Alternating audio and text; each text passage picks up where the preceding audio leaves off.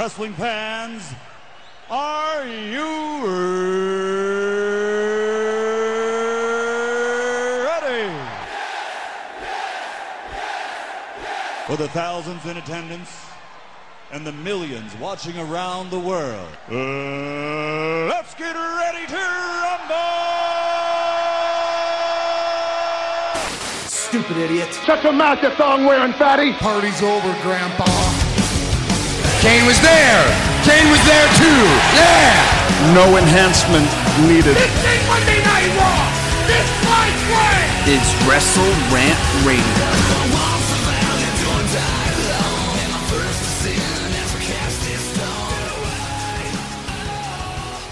What's going on, guys, and welcome back to Wrestle Rant Radio for October 12th, 2017. I'm Graham G.S. Matthews. Hope you guys are doing great. We had quite the week in the world of wrestling between Hell in the Cell on Sunday, Raw, The Shield reuniting, don't want to undermine that moment, SmackDown Live, NXT, and even the launch of Impact's Global Wrestling Network this past Tuesday. All of which we will talk about momentarily. But before we get to any of that, in honor of Wrestle Rant Radio celebrating four years this past Sunday, October 8th, we got another exclusive interview coming your way here today on the show with WWE superstar Sin Cara ahead of the release of his new line of Reebok Classic merchandise hitting footlocker.com exclusively tomorrow, Friday the 13th.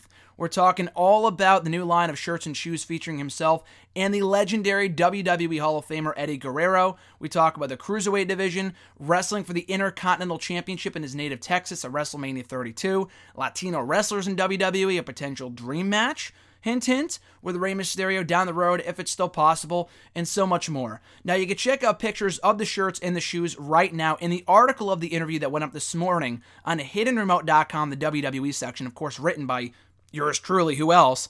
Uh, you can check out those pictures in the article, but the article merely highlights the you know the, the big talking points of the interview the full 15 minutes of the interview we talk about a lot more than what made the actual article so that's why here today i'm airing the exclusive interview for you guys to hear from Sin Cara's own mouth about WrestleMania 32, the Cruiserweight division, idolizing Eddie Guerrero, who backstage is a fan of shoes, a lot like Sin Cara, what went into this process, the partnership to make this uh, deal happen between Footlocker and himself and Reebok Classic and so much more. Whether it's going to open more doors for uh, further WWE footwear down the road and so much more. It's a lot of great stuff. He was awesome to talk to. And before we get started, a big thank you to you guys for your full support of the show over the past four years. Because of stuff like that, we're able to make stuff like this happen. So thank you so much for that. But in the meantime and in between time, enjoy my exclusive interview with the former NXT Tag Team Champion, the international sensation, Sin Cara. How you doing, man? Sin Cara.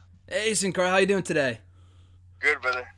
So, good, just wanted to ask you about the uh, partnership between Reebok and uh, you know and, and Foot Locker and getting that done with WWE. So, my first question for you: uh, How where did the idea where did the idea stem from to help Foot Locker and Reebok Classic debut a new WWE collection of footwear? And what has been your involvement in the process so far?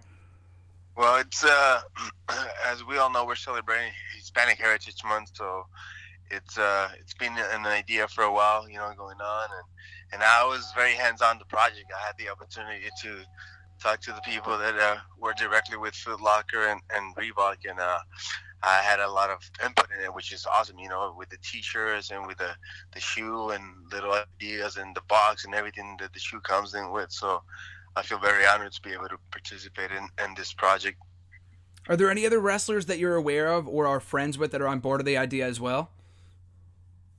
I mean, uh, a few of the, um, the my friends I told, you know, about the project and everybody was very happy for me that you know that something like this is it's going on and something like this is happening for me, which is pretty cool. And they they hadn't really seen much of it. We are really starting to uh, know what was what was going on, and uh, it'll be uh, October 13, the release date of the of the shoes and the two of the Sin Cara T-shirts, and there's gonna be two also uh, two tees for um, Eddie Guerrero, honoring Eddie Guerrero.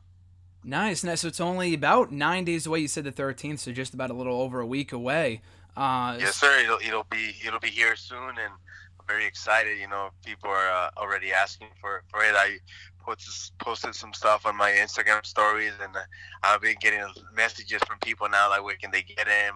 How can they get him? You know, and how, what's what's the amount? What's going to be the price and that, all that stuff. So we're gonna have more details on, on that soon. But uh, as of right now, October 13th It's going to be the release date, and uh, they're going to be 120 dollars. Very nice, very nice. Sounds exciting. And prior to this point, why do you think an official line of WWE footwear had not really happened? I mean, there's been some instances with Ric Flair and WrestleMania and Money in the Bank with Puma. Uh, why has it been kind of some uncharted territory, so to speak, prior to this point, before your uh, recent rela- relationship with Foot Locker and Reebok Classic? Uh, to be honest, it's like maybe timing is perfect sometimes. You know, in, this case, it's it's uh it's one of those things that, that it was able to work out between between the company and Foot Locker and Reebok. So I'm not really sure the details on, on why we haven't done other things with, with other you know superstars, but but I feel blessed to have the opportunity to be one of the of the first ones to ever have a uh, his own, you know, shoe, which is which is an awesome opportunity to to put my my brand out there, you know. And WWE is already known for its merchandise. I mean, pretty much everyone has a T-shirt. Everyone has this or that nowadays in the WWE shop and whatnot. Um, how do you think this is going to open the door for more potential partnerships down the road with other companies, um, as well as kind of tap into that uh, that market for footwear in WWE? Yeah, I think there's a lot of sneaker lovers, and maybe some people that don't know about wrestling, they're gonna end up knowing about you know who Sin Cara is or who Ric Flair or, or other superstars are at, especially because it's not gonna be like you know the typical you go to shop.com or you go to a wrestling show to buy a, a wrestling T-shirt, you're gonna see it at a Foot Locker, you know, and and maybe the fan that that is not a that's not the normal fan for us is going to have the opportunity to buy a T-shirt, even if, they, he doesn't know about wrestling. But he, if he likes it, he's going to buy it. You know, he's going to wear it. So I think that's that's a great opportunity here that we trying to get to a to a, to a different type of view, a different type of market. And were you a shoe collector growing up, and are you still one today? Well, growing up, I didn't have the means to, to be a shoe collector, mm-hmm. so uh, it was kind of hard. But nowadays, I am. You know, I have a bunch of uh, shoes at home, sneakers, and and you know, I I have a bunch of them that I haven't worn yet. You know, I I like to wear my sneakers, but I don't have the time sometimes, and and so I have them there. But it's one of those things that every time I open my closet and I see it, I feel I feel pretty good about it. You know, it's, it's fun to be able to, you know, have things that, that you always wanted. And now that, that I have the opportunity to, to have them, I, I enjoy them. Is there anyone else in the WWE locker room that's big into shoes and big shoe collectors? I know Enzo has kind of been well documented, the shoe collector, and Shane McMahon as well. Anyone else that uh, you can share about, that you can talk about? Yeah, Kofi. Kofi Kingston is one of those guys that mm-hmm. loves sneakers also. And, you know, I I know Big Cass also lo- loves Jordans and, and a few of the guys. Uh, Rusev too. Uh, he loves loves tennis shoes. So it's funny, like some of the some of us like that that see each other usually uh, tend to talk about sneakers, you know, and what what when when is the release date for certain sneakers, or you know what color are they coming out, and things like that. And we ask, did you get them, or uh, how did you get them? How did you find them? So we, we tend to talk a little bit about that. You know, some of the boys really like the sneakers, so it's fun to be able to talk about something besides just wrestling, you know. Mm-hmm. And you said the release date is October 13th. Uh, how long had this idea been brewing for? I mean, you've been with WWE for a long time now. What was kind of the point where you where this kind of got in motion and it's getting to where it will be on October 13th? Well, it, it was one of those things that came into life like about a month and a half ago. We we talked about it. We uh, they had a little bit of input in, in what was going on and, and they made it happen. So I'm very blessed, very happy that we got it done, you know, ASAP. So I think people are going to really enjoy having the shoe and, and having the box and, and everything that comes with it. It's going to be a great package. And you mentioned Eddie Guerrero earlier too. Uh, what kind of influence did he have on your career, and how did he kind of pave the way for future Latino wrestlers in WWE? Well, for me growing up, I grew up in El Paso, Texas, Ciudad Juarez. That's where Eddie grew up, also. So, mm-hmm. you know, I, I had uh, the very first look of Eddie's career. You know, when he was starting back in in the day, and and I was about eight, nine years old when he started wrestling. He was about eighteen, so I remember, you know, vividly a lot of the matches that he had when he started, and and how he evolved into what he became. You know, a, a superstar and, and known all over the world. And so for me, it was a great influence. One of those people that uh that I believed that I that if he did it, I could do it also. So he motivated a lot of us, a lot of people that that were from that area, and, and not just from that area, but I think overall in in, in Latin America, you know that that anything could be possible. And between yourself, Kalisto, Gran Metalik, Lince Dorado, Andrade Cien Almas, there's a lot of uh, there's a there's a plethora of Latino stars in WWE at the moment. Uh, do you think any of them, including yourself, can fill that role that Eddie once had as a perennial main eventer in the WWE at some point? I don't think, to be honest, like th- that's a, a, question that nobody can really answer because mm-hmm. mm, I can't compare myself to Eddie or, or say that I'm gonna fill anybody's shoes. You know, I'm it's I'm Sin Cara, I'm I'm unique. You know, I'm different from everybody else. Kalisto's different. I think we just trying to make our own, you know, history here in, in, in, the company. And, and for me, the most important thing now is just to try and keep keep myself healthy and, and keep my legacy going. And hopefully, one day when my career is over, I can say that I had a great career, also like Eddie. But nobody can replace Eddie, you know. Oh, absolutely. And Eddie was obviously one of a kind. And, and nowadays, it seems like there's more variety amongst the superstars, even than there was back then. I mean, like I said, between yourself, Kalisto, and everyone else in the cruiserweight division, and a number of others, it really didn't seem that way for a long time. Of course, Alberto Del Rio uh, was a former WWE champion, a former world champion. Uh, what have your been? Th- what have your thoughts been on the variety of the WWE superstars, Latino stars, and other people on top in the in, in WWE in the last number of years? No, it's been fun. I have the opportunity to work with with Alberto Del Rio, with Rey Mysterio when they were still here. So mm. I was I was fortunate enough to work with those guys and learn from them. You know, nowadays we have, like you were saying, Kalisto, Lince Dorado, Cien Almas, Gran Metalik. We all come from obviously from from lucha libre, but we all have our our uniqueness. Everybody does different things in the ring, and, and the way our outfits are done are different. You know, we, we, we tend to be unique, even even if people don't really think we are. We are very different. You know, we come in different shapes and sizes, and I think the most important thing now is uh, for a lot of the like Gran Metalik and Andrade Almas is to adapt to the language barrier. You know, sometimes it's hard to adapt to to certain things in, in, in, in the United States, especially if you don't know the language. So I think the most important thing right now for them is trying to adapt and, and learn the language to to be able to speak it more fluently. And you mentioned Rey Mysterio as well. Several years ago, that was considered a dream match by many WWE fans. And of course, this is a tough question to answer. Um, but could that still be considered a possibility down the road if Rey was ever to make the comeback to WWE, considering his current uh, freelance status in wrestling? Well, anything can happen in life. Anything can happen, and, and I don't, I don't, you know, I'm not saying that it's never going to happen. Never say never. If it happens, I'll be more than happy to to be his, you know, to be part of history, which is would be would be pretty awesome. But as a, as of right now, we all know that he's doing great out there, you know, as, as an independent worker. But if he ever comes back and and that's a, a match that that can be set up, I would love to to work with him. For you, what was it like to compete for the Intercontinental Championship in a ladder match in front of 100,000 people WrestleMania tw- uh, WrestleMania 32, but not just at any WrestleMania, it was in your native Texas. So kind of take me through that experience. Oh yeah, it was it was amazing. You know, I, have been I'm, I'm a Cowboys fan also, so imagine being in in, uh, mm. in the state of your of your favorite uh, NFL team, and then being in front of you know your family, peers, friends, and it was just an amazing experience. Especially, I never, you know, it was one of those things that I never thought it was going to happen. And then when it did, it, I was just trying to enjoy the moment. I remember after the match, everything everything was done. I was just like, I was exhausted emotionally because I had put so much into it, you know, and, and, and prepare myself to be the best that I could be for the people and for everybody that, that, that saw us wrestle that day. So it was one of those moments that I ended up like letting myself cry a little bit and enjoy the moment and letting, letting people know that I that I was human, no matter what you know was under the mask. I was still human, and, and I was I was gonna enjoy the things that I did to to to the max. And the match itself had kind of came together in the last few weeks right before WrestleMania. Was that something that you knew about months or weeks ahead of time, or did it really come together at the last minute as it did on TV? No, no, I, it came together the last moment. You know, we, I didn't have an idea if I was going to be in uh, wrestling for the IC title match at Mania. You know, we there was a lot of ideas thrown. A lot of people like that they, they were going to put in the match, and some yes, some no. At the end of the day, I was part of part of, of history, and I was very blessed. And I, I, you know, I think I did the best that I could to to get that opportunity, and it, it was fun. I enjoyed it.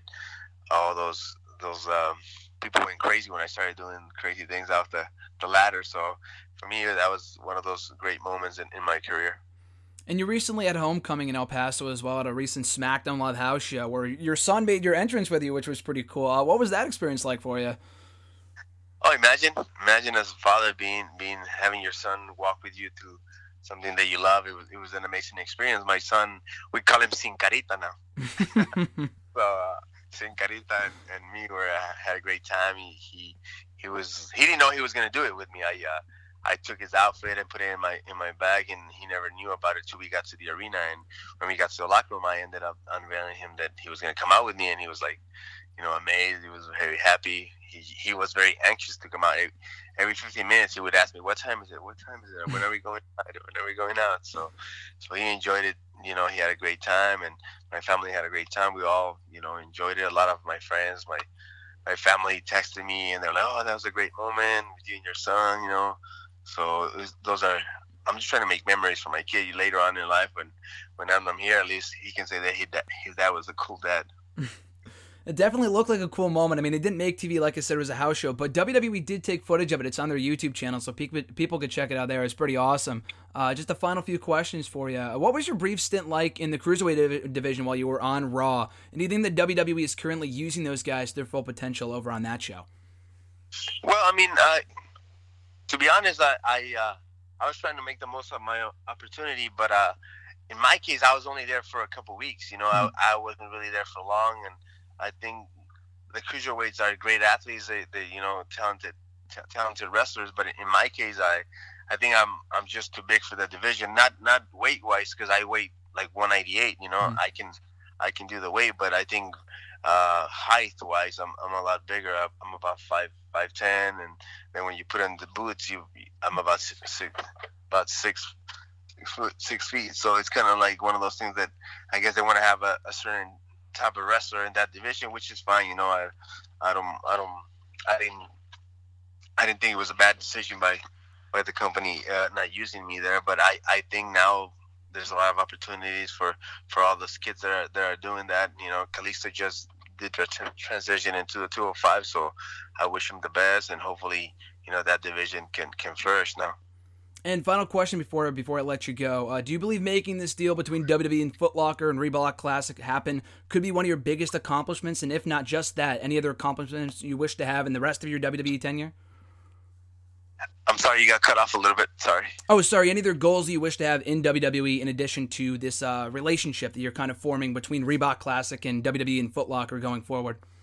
Yeah, definitely. I mean, there's a lot of things that I still want to do in my career. You know, I want to be a U.S. champion, or ice, an intercontinental champion, heavyweight champion, and maybe help uh, Foot Locker design some shoes. That would be awesome. You know, because I I do some stuff on my own. I, I help some of the of my uh, coworkers uh, get their boots done and design some stuff for them. So I've done some of that work. So it'll be maybe in the future it'd be fun to collaborate and doing some some nice shoes. Sounds good. Like you said, the shoes are out October 13th. People can check out those. Sin Car, I appreciate your time, man. I really appreciate it. Hey, thank you, my friend. Thanks a lot. I'll catch you down the road. Yes, sir. Bye bye. Once again, a big thanks to Sin Cara for his time. I thoroughly appreciate it. You guys could check out the new line of shirts and shoes hitting footlocker.com exclusively starting tomorrow, Friday the 13th. You can also check out pictures of the shirts and the shoes right now in the article of our interview on hiddenremote.com backslash WWE. So moving forward here, guys, before we get into Hell in the Cell, Raw, SmackDown, and NXT, a few news and notes I want to share real quick. Uh, I was at Fozzy, like I talked about last week. I recorded last week's show on Wednesday, went up very early on Thursday morning because I had to head out to Worcester, Massachusetts with my old college roommate to catch this Fozzy show, of course, Chris Jericho's band. My first ever concert, not only my first Fozzy concert, my first ever concert, period.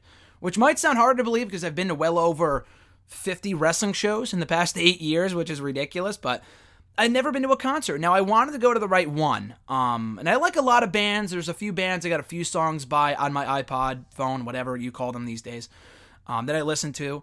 Fozzy was one of them. I would put in my top three favorite bands currently, if not of all time. Um, I'm not talking about like old school here, but that I listen to on a regular basis, being Fozzy, Breaking Benjamin, and Skillet. Now, to my knowledge anyway, I did not know that any of those bands were touring here anytime soon until my girlfriend had uh, actually informed me that Fozzy would be doing a tour here in the Northeast and along the East Coast this fall, including in September and October and November over in Europe. So I found out they were going to Worcester, which was the closest they were ever going to come to me. So I'm like, I gotta go. I gotta go to this show. So, uh, to make a long story short, it was a long day. We didn't get there until like 7 o'clock. I left here Connecticut, or I was hoping to leave here at 11. The bus didn't show up till 12. Again, it was a long freaking day, but it was thoroughly enjoyable, and I was thoroughly entertained. It was a great day. And Fozzy tore the house down. We also got to hear Gemini Syndrome and The Stir, two bands I know nothing about, but they were all right. But I went to see Fozzy, had an awesome time. They fucking rocked the place at the Palladium in Worcester, Mass. So if you ever get the chance to see Fozzy live, I strongly suggest it. They sound killer live. And it's timely, too, I mentioned that because your new album drops tomorrow, too, on Friday the 13th. So you get the Sin Cara shoes and shirts dropping tomorrow at footlocker.com. The new Fozzy album, I think WWE 2K16 or 2K18, whatever it is now, I, I lose track, will be released tomorrow as well on uh, on Friday the 13th. So a lot of stuff going on tomorrow on Friday the 13th. I think the first Friday the 13th that we've had in the month of October. I want to say since like 2006, if not 2009, maybe 2006.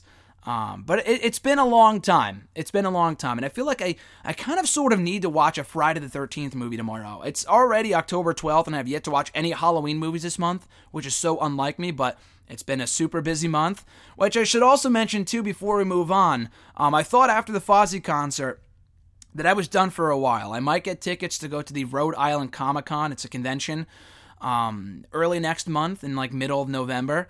And Batista's going to be there, and a few other wrestlers as well. But I really, really want to meet Drax slash Dave Batista, the former WWE champion. How can you not know Dave Batista? And that's in November. So I thought it would be smooth sailing until then. Nothing going on. The last couple weeks have been nuts from the Fozzy concert to NXT. I've got grad classes going on during the week. It's been pretty crazy. Um, but that will not be the case as I officially purchased my ticket this past week to meet Finn Balor at Caroline's in New York City on Sunday, October 29th. And uh, it, it, the funny thing is, is that now that I'm home from college and when I was at school in Mass, I had a great time. I'd go to all the shows in Boston, but now I find myself going to everything in the area. Um, that's either in New York or in Massachusetts or anywhere near me. Like I could only go to stuff when I was at school that was in Massachusetts. Now that I'm back in Connecticut and home right now, um, I can go to stuff in Mass and Rhode Island and New York because it's kind of that state that's in between everything. So it works out really, really well. And New York is not too far from me. I'm just going to take the train in to go meet Finn Balor. You get a picture, you get an autograph. Uh, so I'm looking forward to that on Sunday, October 29th. So if any of my New York City peeps will be there that Sunday, be sure to hit me up and let me know. Would love to meet up with you at some point. So with all that out of the way, let's get into the business here, guys, with what's going on this past week in the world of WWE and beyond. Before we get to Hell in the Cell, I do want to talk about this real quick. The launch of the Global Wrestling Network. Now, a part of yesterday's GFW Impact TNA whatever conference call. I got to talk to Josh Matthews real quick. I had a quick comment. It's about like a minute long clip. It went up yesterday on the YouTube channel now. It wasn't a terribly long, quote unquote, interview at all. Henceforth, why I just put it up on YouTube and then uh, didn't really uh, want to share it here on the show because it was way too short. But essentially, I asked him, like, will Impact pay per views in the future be featured on the Global Wrestling Network? So basically, like, if you're asking yourself, what the hell is a Global Wrestling Network? So if you've been living under a rock the past couple of days, or pay no attention to anything Impact anymore. Uh, essentially, the Global Wrestling Network is their version of the WWE Network. Of course, not nearly as good yet, but they got a lot of content up there considering it just launched a few days ago. They have all their pay per views, I think, ever. I'm pretty sure. Um, I'm not sure about Slammiversary. I'm pretty sure Slammiversary is up there from this past year. But uh, other than maybe that, I think every pay per view ever from 04 to 2016 is up on the GWN on the Global Wrestling Network. Only at priced at a very low 7.99, which is not bad because there's a lot of great content on there that's been lost for a long time now. There's early episodes of Impact from like 2004, British Boot Camp, TNA Legends, and all this other kind of stuff it's not a bad deal. Now you can't like pause in the middle of a, of a show and then go back to it later. But then again, the WWE Network didn't have that feature for a long time either, like six or seven months. So just got to give the platform some time. But I signed up for it almost immediately, which I caught some flack for from people online because apparently the website was not secure. It was an unsecure WordPress set, uh, WordPress site. So in so many words, that means that uh, if you enter your credit card information and stuff like that it's not completely secure. And when I went back on the website yesterday, it said it was secure. So I'm a bit more uh, at ease with that, having read that. But anyway, so that was among the issues the site first had when it was launched on Tuesday. But beyond that, the actual service is really, really cool. You press play, there's no ads in anything, which the WWE network doesn't really have many of anyway. But you press play on a certain pay per view, you can watch the whole thing in its entirety right there, which is really cool. So on Tuesday, after I bought the thing, um, and first of all, I should mention too, the first 30 days are uh, free. It's a free trial. You do have to enter your credit card information just though they have it on file, which is pretty standard for any um it could be a debit card or whatever. It doesn't really matter what it is. Just so they have it on file for if they do, if you do go past the 30 days. Now, they won't warn you. You have to know when the 30 days are up and cancel it before then. Otherwise, they will charge you. But again, it's 8 bucks. It's not that big of a deal. So on Tuesday after I bought the thing, I uh, watched Bound for Glory 2010 on the 7 year anniversary of the pay-per-view. Now, it wasn't one of my favorite pay-per-views of all time, but I had been looking for that show for a long time now because I've seen some old Bound for Glory shows like on various wrestling websites, but I had never seen Bound for Glory 2010 anywhere from seven years ago. And there were certain matches from the show I wanted to see that I didn't get a chance to see when it initially aired seven years ago. So I was like, fuck it. So I was uh, in the in the midst of doing stuff on Tuesday, so I just put it on the background and watched the show. So I'll probably have a uh, written review of that show randomly up on nextdaywrestling.net at some point in the next few days. And I also threw up a tweet up on the Twitter machine as to whether I should review TNA pay per views. Now, people asked me a few years back, like, will you ever review TNA shows for Wrestle Rant, my YouTube show on Tuesdays where I review old WWE pay per views? Now, by this point, I have talked about every WWE pay per view ever, with the exception of any pay per view that's aired in the past year. But beyond that, I have reviewed every WWE pay per view prior to 2016. So um, I plan on after I'm finished talking about the NXT shows, I planned on reviewing ECW and WCW pay-per-views. But for a long time, people were asking me, "Will you ever talk about TNA shows?" Now, before now, before this past week, there was never any easy access to watch old TNA shows. But now there is, especially since I'm now lo- uh, especially now since I'm logged into the network. So that being said, there's a pretty good chance of it. I threw up a tweet on Twitter, like I said, asking people for their opinion um, I forgot what the final tally was, um, but it came out to I think well over sixty percent people saying yes, they want to see TNA paper pay per view reviewed on the uh, on my Wrestle show. So that won't be anytime soon. Maybe later on this year. Maybe like in the next month and a half or so, actually. Um, but what I might do is like put up a tweet on the Tuesday before the show goes up the following week, asking you guys like, would you want me to see? Uh, would you like to for me to review a WCW ECW or TNA pay per view this week. And once whatever wins the poll, I'll throw out a question like, okay, so a TNA pay per view, what would you like me to review? Go. That kind of thing, you know? And uh, so it's going to be taking your opinions. So for the first time in the show's history, I'll be taking feedback from the fans, from you guys, and asking you what you would like to see me review on the show on Wrestle Rant every single Tuesday, whether it's a TNA show, WCW, ECW. I feel like that's a new interactive way to kind of uh, expand the show and get your feedback. Because before I would have like a set schedule of like when I would watch this, when I would watch this WWE pay per view, or I would have a full theme for the month of whatever, like October would be Hell in the Cell month, or like I talked about every In Your House pay per view earlier this year, that kind of thing. So now that that's out of the way, I will talk about TNA, WCW, and ECW. So more on that as it unfolds in the next month and a half. But bottom line, the Global Wrestling Network, so far a good deal. $7.99 is not too bad. $9.99 is still a steal of a deal for the WWE network. Now, like I said earlier, when Josh Matthews had answered my question on the teleconference, um, talking about if they will air exclusively on the Global Wrestling Network, um, their pay per views, the Impact pay per views, anytime soon. It doesn't look like that's going to happen with Bound for Glory. He did say the uh, the wait to watch the pay per view on the network might be a few days, if not like a week or so. So they're not exactly sure what the delay will be, but bottom line is that Bound for Glory will not be airing on the GWN. So don't get yourself confused there. But that does not mean you should not sign up for the network for the uh, for the service because I think it's still a steal of a deal for all that great classic content of TNA that you've been waiting to watch for a long time now. Now I know there's a lot of people that don't watch TNA anymore, which is fine, although the product has improved immensely in the last few years. But if you don't watch the product anymore, that's fine. But I'm sure there was at least at one point you did watch the program and enjoyed one era of TNA, whether it was in 04, 08, 2011, whatever it was. Uh, 2012 for me was like the pinnacle. That was when they had some really, really good shows going on. So I want to watch some shows from uh, 2012 pretty soon. Rewatch those. But whatever it is, it's all available at your fingertips now for only $7.99. I'm not trying, they're not like paying me to promote it. I'm just saying I think it's a really, really good deal. So definitely check it out um, if you're interested in the days ahead.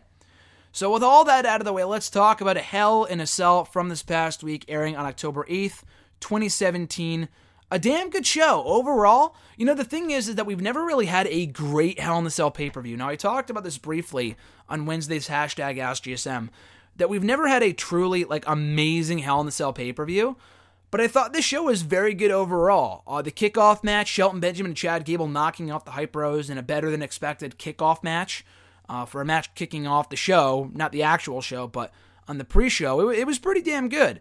But um, yeah. Anyway, with that aside, I mean, I thought the overall actual event was damn good. And I thought it was a uh, a real good show overall. I mean, again, how can you go wrong with two really, really, really good Hell in a Cell matches? The undercard was nothing amazing. There were a few decent matches here and there, which I'll talk about momentarily.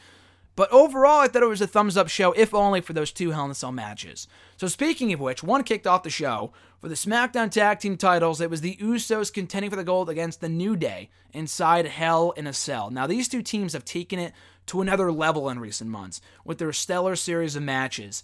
And I honestly believe that these two might have had the best tag team feud I have ever seen in WWE at least since I became a fan almost 10 years ago in 2008, which I know is not saying much because tag team wrestling has not exactly been a priority of WWE's in a very, very, very long time.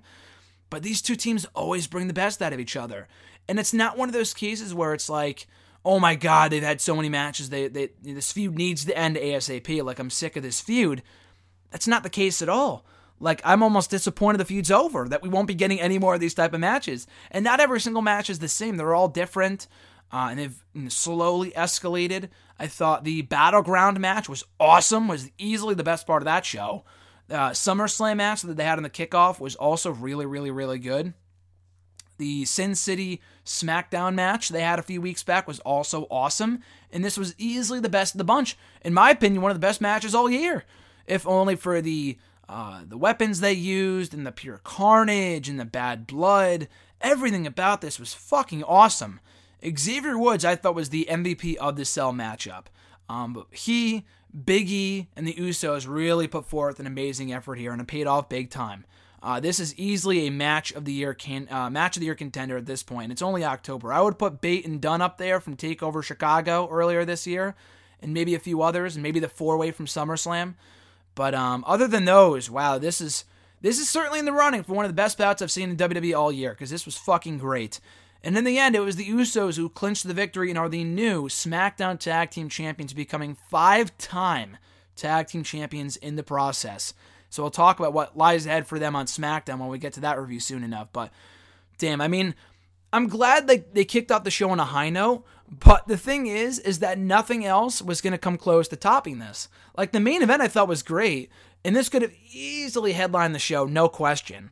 But I don't think we've ever had a maybe at some point, but it, has been a long time, I think, since we've had a tag team title match main event a pay per view. Um, to my memory, I'm sure it's happened before. I know it's happened before, but I can't think of one in recent memory. Um, but anyway, I'm looking forward to uh, what's next for both these teams because they really raised the bar for tag team wrestling with their series of matches since the month of May. Because I thought this was fucking phenomenal. Again, nothing else came close on the show to topping it, which kind of hindered the rest of the card. Um, but it was still just an amazing effort and easily, like I said, one of the best matches in WWE all year. After that, we had Randy Orton versus Rusev, which I know is quite the contrast, but it really wasn't that bad. I didn't think so anyway. I thought it was a nice little match. They really didn't get the time to have the match. Not even really. They did not get the time to have the match. Uh, to have a match that to see, to, for them to show us what they're really capable of when they did battle the first two times, both at SummerSlam and on SmackDown. Both bouts ended in like collectively under 20 seconds. So they got some time here. I thought it was a nice little match, a cool finishing sequence. If you if you didn't care about the match, that's fine. The feud's been complete throwaway. But I thought the finishing sequence, you got to agree, was pretty sweet. So Orton's like warning uh, Rusev that he's about to hit the RKO. You know when he's slapping the mat, doing that whole thing with his fists. And while he's doing that, Rusev jumps on top of his back. He reverses that, grabs his arm or whatever, grabs his wrists, and then jumps on his back and locks in the accolade. That was pretty cool. That was a really cool sequence. So obviously, Orton gets out of it, hits the RKO for the clean one, two, three. So does Rusev no favors? I'm not exactly sure what this does for Randy Orton. Uh, not the burial, but the poor usage of Rusev continues, which is a massive shame. Um, but I thought this was a good match, if nothing else. I just really want both guys to do something exciting again. And Rusev is a lot better than what they're doing with him right now, obviously. I think he showed that with the National Rusev Day thing a few weeks ago on SmackDown. The guy can be wildly entertaining if they give him the platform and the time to talk. With Orton, the guy's got to go heal. He is burning. He is itching to go heal right now. He said as he said as such. He said as much on the uh, Edge and Christian podcast, the podcast of awesomeness or whatever they call it, a few weeks back. He said in so many words, he is dying to go heal. He really, really wants to go heal because he obviously has a lot more fun in that role than he does as a babyface. And it's not to say that he can't be a good babyface. Like you go back to 2010, 2011, the guy was fucking red hot with the reactions he was getting from the crowd at that point. Right after he turned from WrestleMania 26 for about a year there. Between that WrestleMania and WrestleMania 27, people were digging Randy Orton. It was only up until he beat Christian for the world title in that episode of SmackDown in May of that year that people started to give him some flack. And then when he turned face again a few years ago, I think in 2014, um, after the Authority kind of sort of split up, he was he was red hot then too. In 2015, people were digging him. It looked like he was having more fun with his character. But the past year, Orton has just been abysmal. Like this is nothing new. This is nothing groundbreaking. You guys probably already know this. He just does not look like he's having any fun at all. The same can be said for Dolph Ziggler, who I'll talk about soon enough as well. But with Orton, the quick fix is just turn him heel. You know, the guy is he's a perennial main eventer. They can put him in any role and he'll do fine. Ziggler, it's at the point where I don't give a shit about his character anymore. I could still care about Randy Orton if they turned him, and as a heel, I think he thrives, he flourishes. So they got to turn him at some point. Uh, just the only issue I think with that is that they just turned Sami Zayn, which again I'll talk about soon enough. So they might need the babyface power right now. But then again, when you really think about it, they have Shinsuke Nakamura. They have Randy Orton, but if they turn Orton, they still have Nakamura, Bobby Roode, fucking AJ Styles. I think they're good in the babyface side. They need more credible heels because Jinder is, I know he's the WWE champion, but he fucking blows right now. Ziggler means nothing. Rusev means nothing. Baron Corbin is finally being built back up again. They need more heels, and I think Orton could be a real good, credible heel for them. And they also have Kevin Owens and Sami Zayn, which is obviously helpful as well. But um, they need more heels, and I think Orton could very well contribute to that if he was to turn in the near future. Um, after that, a triple threat match. Yes, a triple threat. It went from one on one to a three way match with Tye Dillinger. And as soon as the Perfect 10 was added, you had to know he was getting pinned by Corbin. So he served his purpose. He got pinned by Corbin, who picked up his first ever piece of WWE gold in the form of the United States Championship. Uh, the three way with Corbin, Dillinger, and Styles I thought was really, really good. I thought the one on one match that Corbin and Styles had on SmackDown a few days later was a bit better. There was a few dead spots here. I mean, Corbin was like uh, trying to work over Dillinger and then Styles, and it got to a bit boring at certain points. But overall, it was a terrific triple threat, and I liked the finish a lot. Um, it looked like they were trying to protect Styles, which they did in this match. But then when they had the rematch on SmackDown a few days later, Corbin beat him clean which I'm glad he did, which, you know, cuts the feud short. No reason for AJ to go back after the belt. And Jinder Mahal was not on SmackDown this week. So now that Nakamura's wrapped up his rivalry seemingly with uh, with Jinder Mahal, maybe Styles moves into that spot in time for uh, Survivor Series in next month. And if he's the next one to job clean the Jinder, then that's a fucking waste. Uh, but I think they could tell a cool story if AJ was to beat Jinder for the belt at like Survivor Series, and the Nakamura's like, you know, AJ says to Nakamura, I beat Jinder when you couldn't twice, and that kind of plants the seeds for the WrestleMania match between the two down the road. Um, in just a few more months, in which I would do. I think at the point, I think WrestleMania 34 would be the perfect stage, the perfect platform to do that match, and it has to be over a world title. I mean, I guess it doesn't have to be, but I think it is the biggest match the brand can do right now. But anyway, bottom line, going back to what I was saying earlier, Corbin, U.S. champion. I like it. The clean win on SmackDown. I like it a lot. And uh, I guess we'll see where they go with him as United States champion from this point forward. Does he feud with Dillinger? Uh, Luke Harper has already gone back to being a heel. He's teaming back up with Eric Rowan, which I think is great. The SmackDown division needs them right now. The SmackDown tag team division needs them at the moment. And they also work well together and they're way better together than they are apart. And Harper can shine on his own. The only issue is that they don't do anything with the guy, which is fucking just mind boggling after he was on such a roll earlier this year, breaking away from the Wyatt family. And then they just had him lose and lose and lose and then eventually just disappear from TV. But anyway, um, going back to what I was saying, who do you put with Baron Corbin right now? Dillinger got pinned here. He wasn't even on SmackDown, which surprised me and also bothered me too, because it was 10-10. It was October 10th, Tye Dillinger Day, and it won't. You know that won't happen with SmackDown again for a, a long time. I mean, or Raw for a while. So unless he goes back to NXT next year and he's on the uh, 10-10 episode of NXT, I thought it was a missed opportunity. But uh, Corbin and Dillinger would not be bad. That would be a solid feud. I'm trying to think who else they have in the mid card division on SmackDown. Bobby Roode and Corbin could be nice as well. I could get behind Roode as a uh, United States champion. Corbin and Orton would not be bad. Um, I, I feel like that could be either a really good feud or a really boring feud. So I'm not exactly sure, but um, that's also one possibility. That's a fresh feud to do as well. So I guess we'll see. After that, for the SmackDown Women's Championship, Charlotte versus Natalya, a renewal of an old rivalry. Uh, the match was all right. It just never really got going you know, it wasn't bad, but it was pretty boring. And before they could pick up the pace and get to that next gear, get to that next level, Natalya got herself DQ'd. So she holds on to the title. Charlotte wins the match by DQ, but not the championship.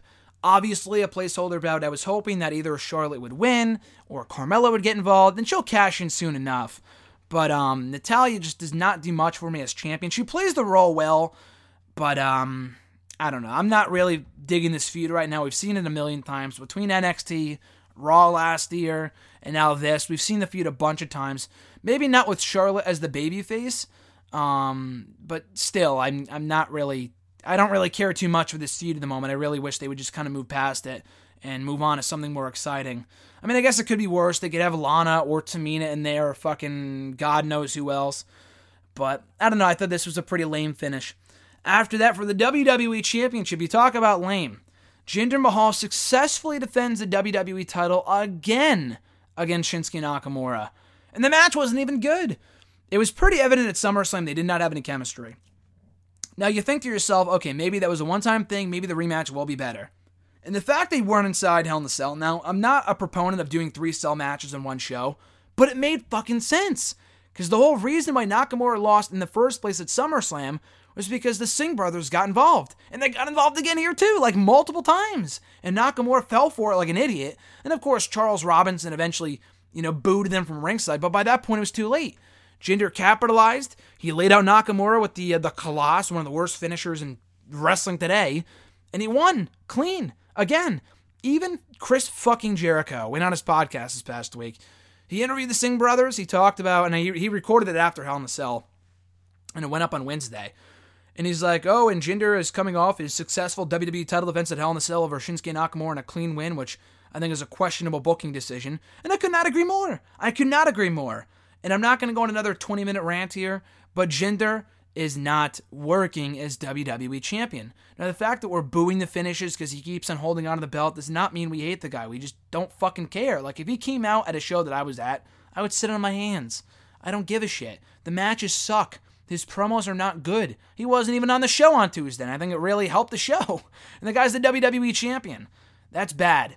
And uh, it's doing damage to Nakamura. Who is this helping at all? I mean, Jinder's not, Jinder does not feel any more legitimate than he did four or five months ago.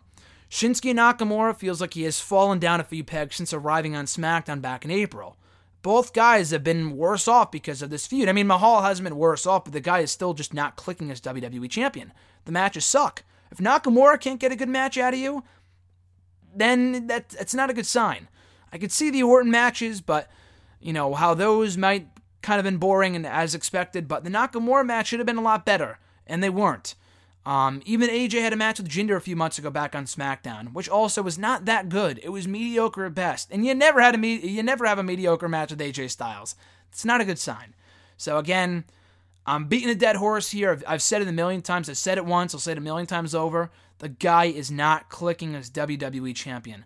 And it really seems like the plan is to keep the belt on him until at least the Rumble, which is fucking ridiculous. But they really want him to go into India as the WWE champion. Now, it would have been fine if they put the belt on Nakamura here and maybe then took the time. I mean, I would have been pissed then too, but at least they would have given Nakamura his moment, albeit for a month or two before he dropped it back to Jinder at, at Survivor Series or Starcade or whatever. And then Jinder would have walked into India as, as a WWE champion. But that's not the case. Like, it, it's doing damage to Nakamura. He looks like a fucking loser and losing to Jinder twice in, in relatively clean fashion. So, Again, I don't know where they go from here. I would assume Styles versus Mahal is the next feud for the WWE title. Where Nakamura goes from here is the real question. Like, does he get bumped down the card and go back to facing fucking like Rusev or some shit?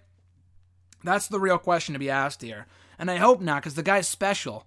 But they're quickly diminishing his value by having him lose to guys like Jinder in fashion in, in ways like this, where he's made to look out like he's made out to look like a loser and it's a real shame considering the potential he has to be a real money player on the SmackDown brand.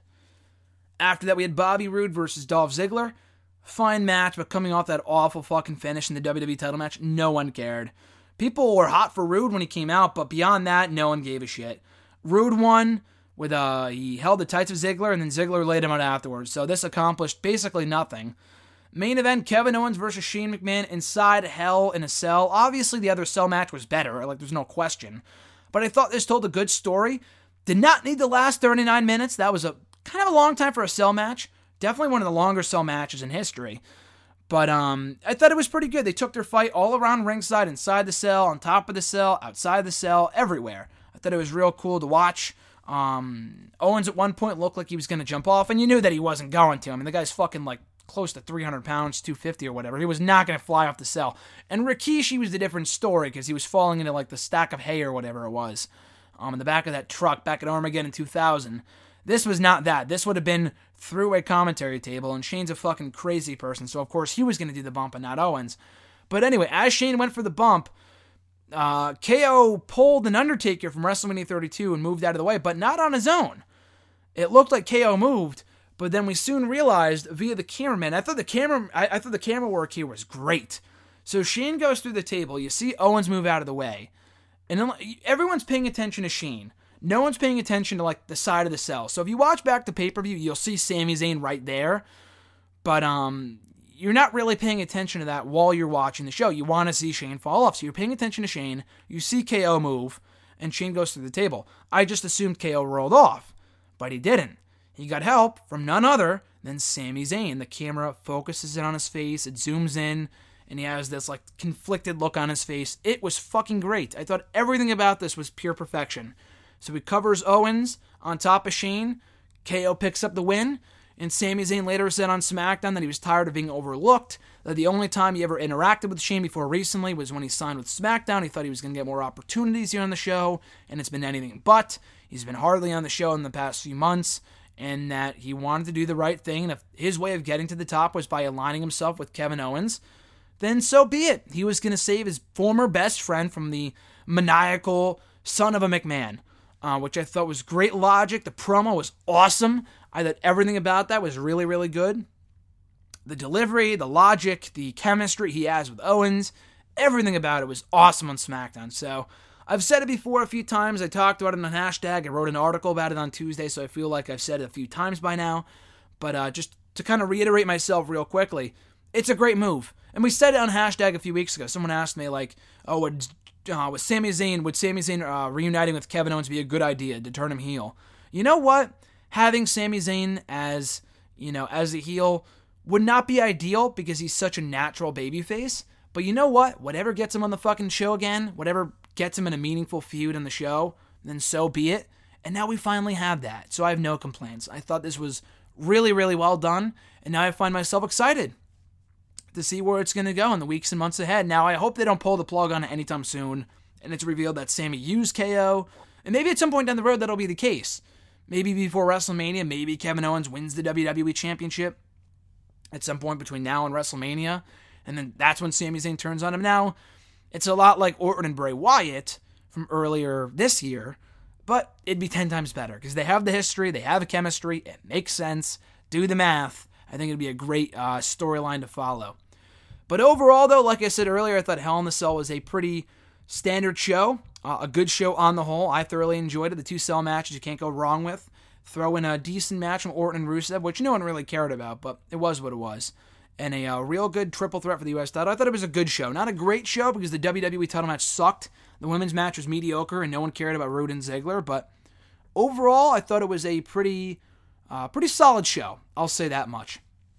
So we move along here to Monday Night Raw, which was all about Sierra Hotel, India Echo, Lima Delta, The Shield. They're back, baby, for the first time since my birthday in 2014. Yes, The Shield broke up on my birthday. Worst birthday ever. Thanks, Seth Rollins. But anyway, so they reunited officially on the show in the same city where they both broke up and formed five years ago at Survivor Series. That's awesome. That is the best long term booking I've ever seen if I've ever seen any long term booking from WWE in some time. That was great.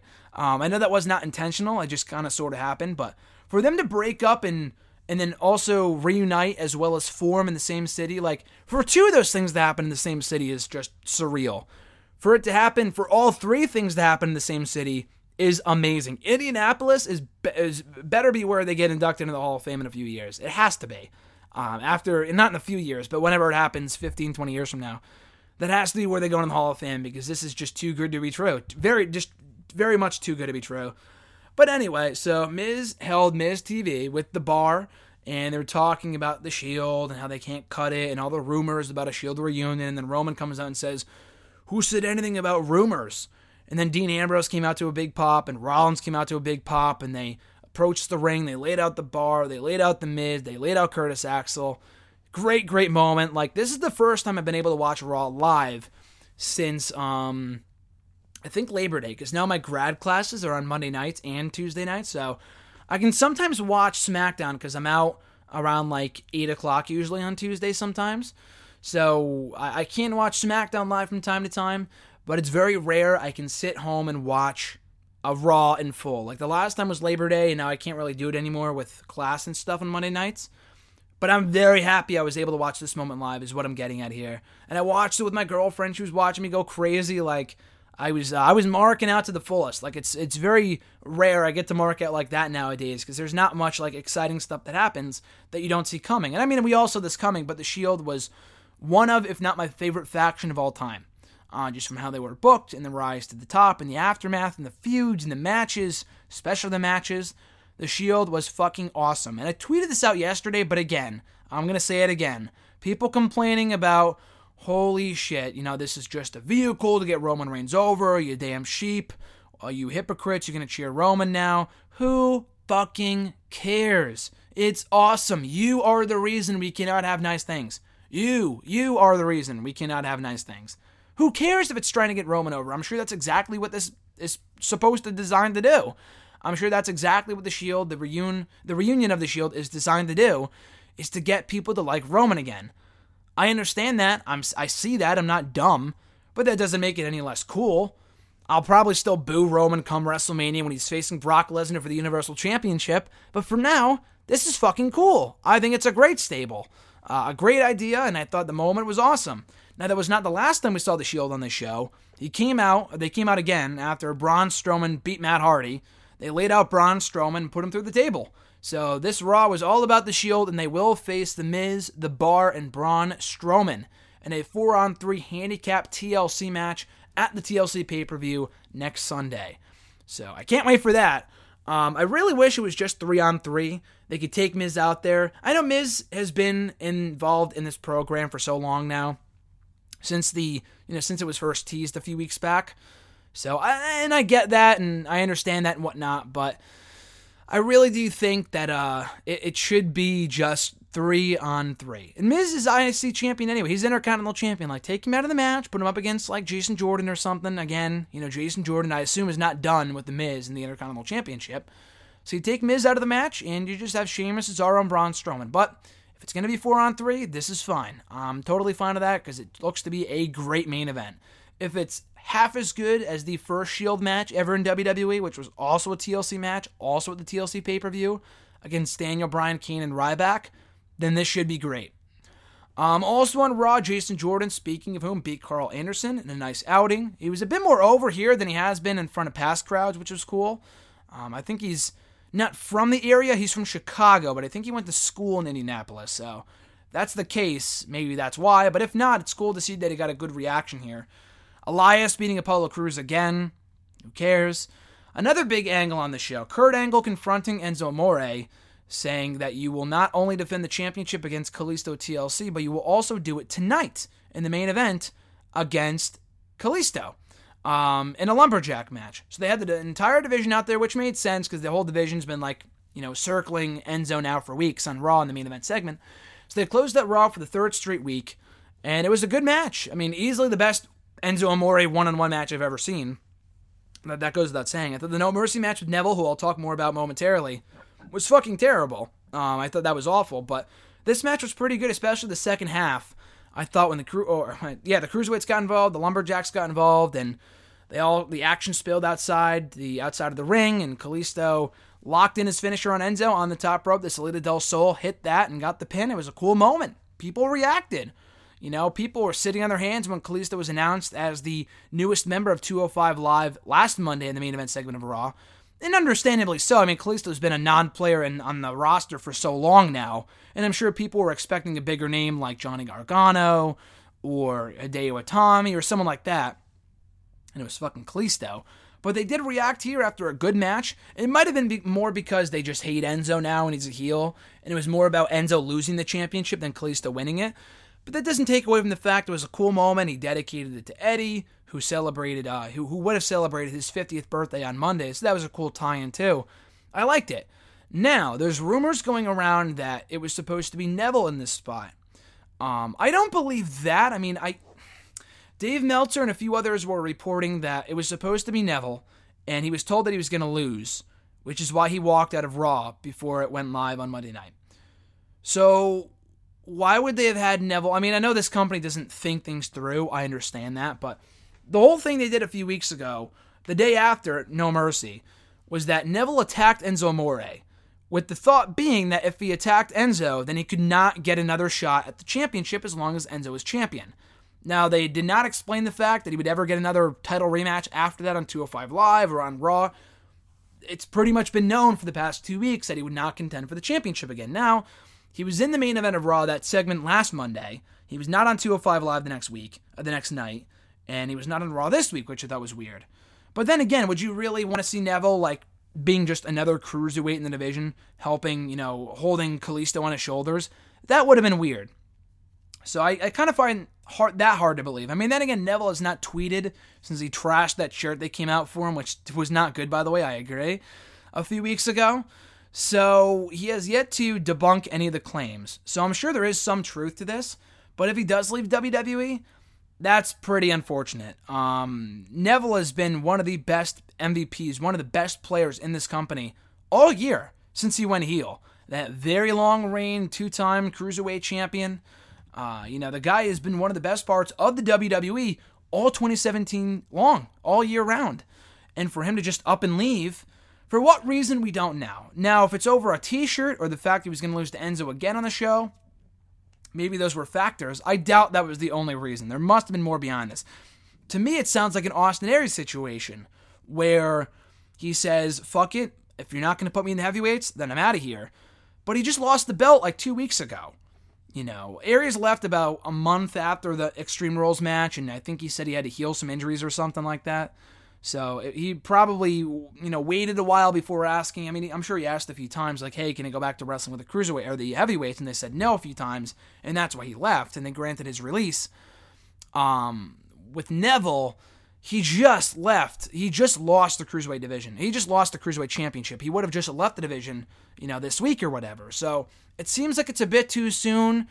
Uh, but I've said before, like, if anyone should be quitting the cruiserweight division, it's fucking Gran Metalik. That's one of the best wrestlers in the world. And that guy's rarely even on TV. And they have done next to nothing with the guy since they signed him a year ago. So anyone should be leaving WWE, it should be Gran Metalik. Neville has nothing to worry about. So, and again, why would he be leaving now? I mean, he's been the most featured player in the entire Cruiserweight division all year round. He's had great matches. He held the belt for a very long time, from Royal Rumble to Great Balls of Fire or SummerSlam or right before SummerSlam, whatever. He got the belt back before dropping it again a month later. But beyond that, the guy's been pretty prominently featured all year round. Now, he might not be happy with that, but then again, this is the same guy that was barely on TV in 2016. The same guy who they did next to nothing with in the main roster in 2015. So if he was really all that unhappy with his current spot in the company, then why wouldn't he have left a year ago?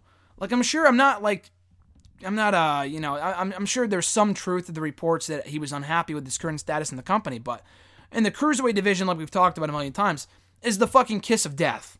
If Austin Aries was willing to leave because he thought he saw the writing on the wall and saw no future for him in the division after losing to the champion three consecutive pay per views in a row, then I think Neville would do the same. But the thing with Neville is that he just lost the championship. And he's also been one of the biggest, the biggest, you know, one of the biggest success stories all year round in WWE. So why would he quit now as opposed to a year ago, as opposed to two years ago, when they were doing nothing with the guy in the main roster? So I just find the timing really, really hard to believe. I wouldn't want to see him doing nothing on 205 Live, feuding with fucking Noam Dar. I think that would be a massive waste. But I would have given it more time before he quote unquote quit. We still don't know. I mean, by the time this goes up, maybe another report will be out that says that he did not quit or that it was granted. I'm not exactly sure. But the fact that he has yet to say anything about the matter and has yet to say that they're false on his Twitter is not a good sign. So I guess we'll see where this goes and how it ends up. But bottom line, like I said earlier, if Neville does leave the WWE, it's going to be a massive blow, not only to the division, but WWE because he is one of the best wrestlers in the world. He has proven that time and time again this year with the likes of Akira Tozawa, Jack Gallagher, Rich Swann, Austin Aries, and all these other guys that he is a tremendous performer and he has a way higher ceiling, way higher ceiling than just competing with the cruiserweights. He could be at that US IC title level and just being relegated to 205 live for the rest of his career would be a fucking waste of that talent. So if he did quit and he wanted to take his talent elsewhere, I understand that, but again, I just find it hard to believe because I do think that um it was too soon. If he quit like a few months from now after just doing nothing on 205 Live for a little while, then I would understand it, but I still find this story a bit hard to believe. So we'll see where it goes. Again, we'll find out hopefully more in the coming days. But it would be a big blow not only to 205 Live, but the WWE if Neville went elsewhere because he is just an incredible performer. And we've only seen just a taste of what he's actually capable of. Like that's the scary thing. Like his matches all year have been great, but imagine seeing him up against the likes of the Young Bucks, Will Ospreay, Ricochet, and all those guys in Ring of Honor, New Japan, and blah blah blah. You know what I mean? So I'm not to say that I want to see him leave. I do want to see him stay in WWE because his heel persona he's had going on since the start of the year has been fucking awesome. But um, I really hope he doesn't take off and and that, that he does take off, that his talents will be better utilized elsewhere. So that was Raw in a nutshell. There really wasn't much else in the show that was worth noting. Uh, Bray Wyatt is Sister Abigail. Who the fuck cares? Like at this point, can you really, can you really care about anything that Bray Wyatt's involved in? And I don't know if I talked about it last week at all. I don't think I did. But the whole thing with Bray Wyatt and the fact that he's, that he's Sister Abigail, that he's just going to put on a fake costume at the pay per view, all I got to say at this point is not about Bray, but what a waste of Finn Balor. What a fucking waste. And if they were trying to build him back up and give him a shot at the Universal Championship at Survivor Series, and I heard Brock Lesnar might be at the show now. Apparently, now he's advertised for the event in place of John Cena. So maybe we get Balor and Brock at Survivor Series? Not exactly sure, but I think it would be cool if we did. They just need to end this program as soon as possible because it is just killing Finn Balor. And Bray Wyatt is damaged goods. He is officially damaged goods. This is just pure garbage. Uh, speaking of pure garbage, also in the show, we had Emma beating Sasha Banks, Alicia Fox, Bayley, and Dana Brooke in a fatal five way elimination match to earn the right to face Asuka in her debut match at TLC next Sunday. Now, I like how they built up Asuka's debut and they're making it out to be a big deal. Um, whoever won was going to get squashed by Asuka anyway. Because uh, and, and, it is interesting too, because Emma was one of uh, Asuka's first rivals, opponents in NXT when she first showed up in NXT two years ago and they had a really really good match at the um, Takeover London live special. I'm sure TLC should be no different. And then again, it might be because the main roster is a lot different from NXT. But if they are allowed to go all out like they were in NXT, they could have a real, real good debut match together. For uh, it could be a great debut for Asuka in the ring if she is, if her and Emma were to have like a, a nice competitive match, and not just a stand, uh, not just a standard squash, which would be fine if they want to build up Asuka. But I think these two women could really go in there and have a great match, like we saw take over London a few years ago. Um, but anyway, like I said, the match itself was fucking garbage. Uh, Alicia Fox and Dana Brooke have no business being in a Raw ring. They are just abysmal.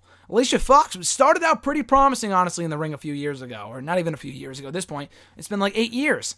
Nine years she's been in the company. And she has, not only has she not improved, she's gotten worse. I thought that was impossible. And I had someone tell me, oh, yeah, she sucks in the ring, but her character, her character, because of her character, she should be pushed more. What character?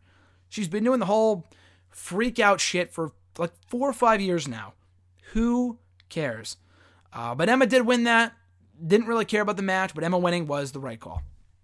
So that's it, guys. That's pretty much all that happened in the week of WWE. I already talked about SmackDown in my Hell in the Cell review. Uh, Shelton Benjamin and Chad Gable are promised next shot at the SmackDown Tag Team titles, which I'm looking forward to. Speaking of tag teams, the Bludgeon Brothers, if that's how you pronounce it, Luke Harper and Eric Rowan on, are on their way back to SmackDown Live as a tag team, as a unit. Very happy to see that. It's been a long time, especially for Rowan, since we've seen him on SmackDown, so I'm glad he's being used again in a meaningful capacity. Becky Lynch knocked off Carmella. I already talked about the Sami Zayn promo. And uh, that was pretty much it. Yeah, Corbin and Styles had a great match in the main event for the United States Championship. And finally, Bobby Roode and Dolph Ziggler will meet in a rematch from Hell in the Cell this coming Tuesday on SmackDown Live. So before we wrap up, folks, Wrestle Rant Radio for the week. Quick results from NXT on Wednesday night. Peyton Royce knocking off Nikki Cross and Liv Morgan in a triple threat match to earn her spot in the NXT Women's Championship Fatal 4 Way match at TakeOver War Games. Good match. Uh, Nikki Cross was cost the contest by an interfering Taynara Conti from the Mae Young Classic after uh, orders from the Undisputed Era, so obviously furthering that feud between Sanity and Undisputed Era. The Velveteen Dream beat Lio Rush in his debut match. For Rush, that is, not Velveteen Dream. A really, really fun match, which should come as no surprise. They used to be tag team partners on the indie scene many years ago before Patrick Clark came to NXT. So, unsurprisingly, a very fun match. Speaking of fun, Lars Sullivan squashing Danny Burch. A lot of great stuff here. Street Profits beating Damian Smith and Marcos Espada. And finally, in the main event, Andrade Cien Almas beating Johnny Gargano in a rematch from NXT TakeOver Brooklyn 3, which was excellent. Along with the two cell matches from the pay per view on Sunday, if there's any one match to watch from WWE TV this past week, it is Almas versus Gargano. This was fucking fire. Thoroughly enjoyed it. So NXT, two thumbs up, great show. We'll talk more about it and go more in depth with NXT next week. I think Sanity versus Undisputed Era, I think is on tap for next week's show. So looking forward to that and much more, as well as a triple threat to determine, or maybe that's in two weeks. I think next week might be the triple threat between Ember Moon, Sonya Deville, and Ruby Riot to determine the next person to enter the NXT Women's Championship Fatal 4 Way match at TakeOver War Games next month, as well as an exclusive interview with NXT Champion Drew McIntyre on next week's NXT. So, lots to look forward to right now in the NXT world and beyond in WWE and everything else. Uh, so, thank you guys for checking out Wrestle Rant Radio for this week. Thoroughly appreciated. Thanks to Sin Cara for his time once again. Had a great time talking to him. On next week's show, we're going to be doing TLC predictions. Now, on paper, looks like a decent card, and we don't know many matches that are going to be taking place at TLC as of right now. But what we do know is that Asuka's debuting and the Shield is reuniting. And that's all I need to know to look forward to TLC. So we're going to do predictions for the pay per view next Thursday, right here on Wrestle Rant Radio. New episodes air, obviously, every single Thursday, right here on nexterawrestling.net. You guys can follow me on the Twitter machine at WrestleRant. Find me on Facebook at facebook.com backslash graham.gsm.matthews and also on YouTube at youtube.com backslash c backslash graham Matthews. Once again, guys, thank you for your support of the show over the past four years. I'm Graham G.S. Matthews. I'll catch your ass down the road.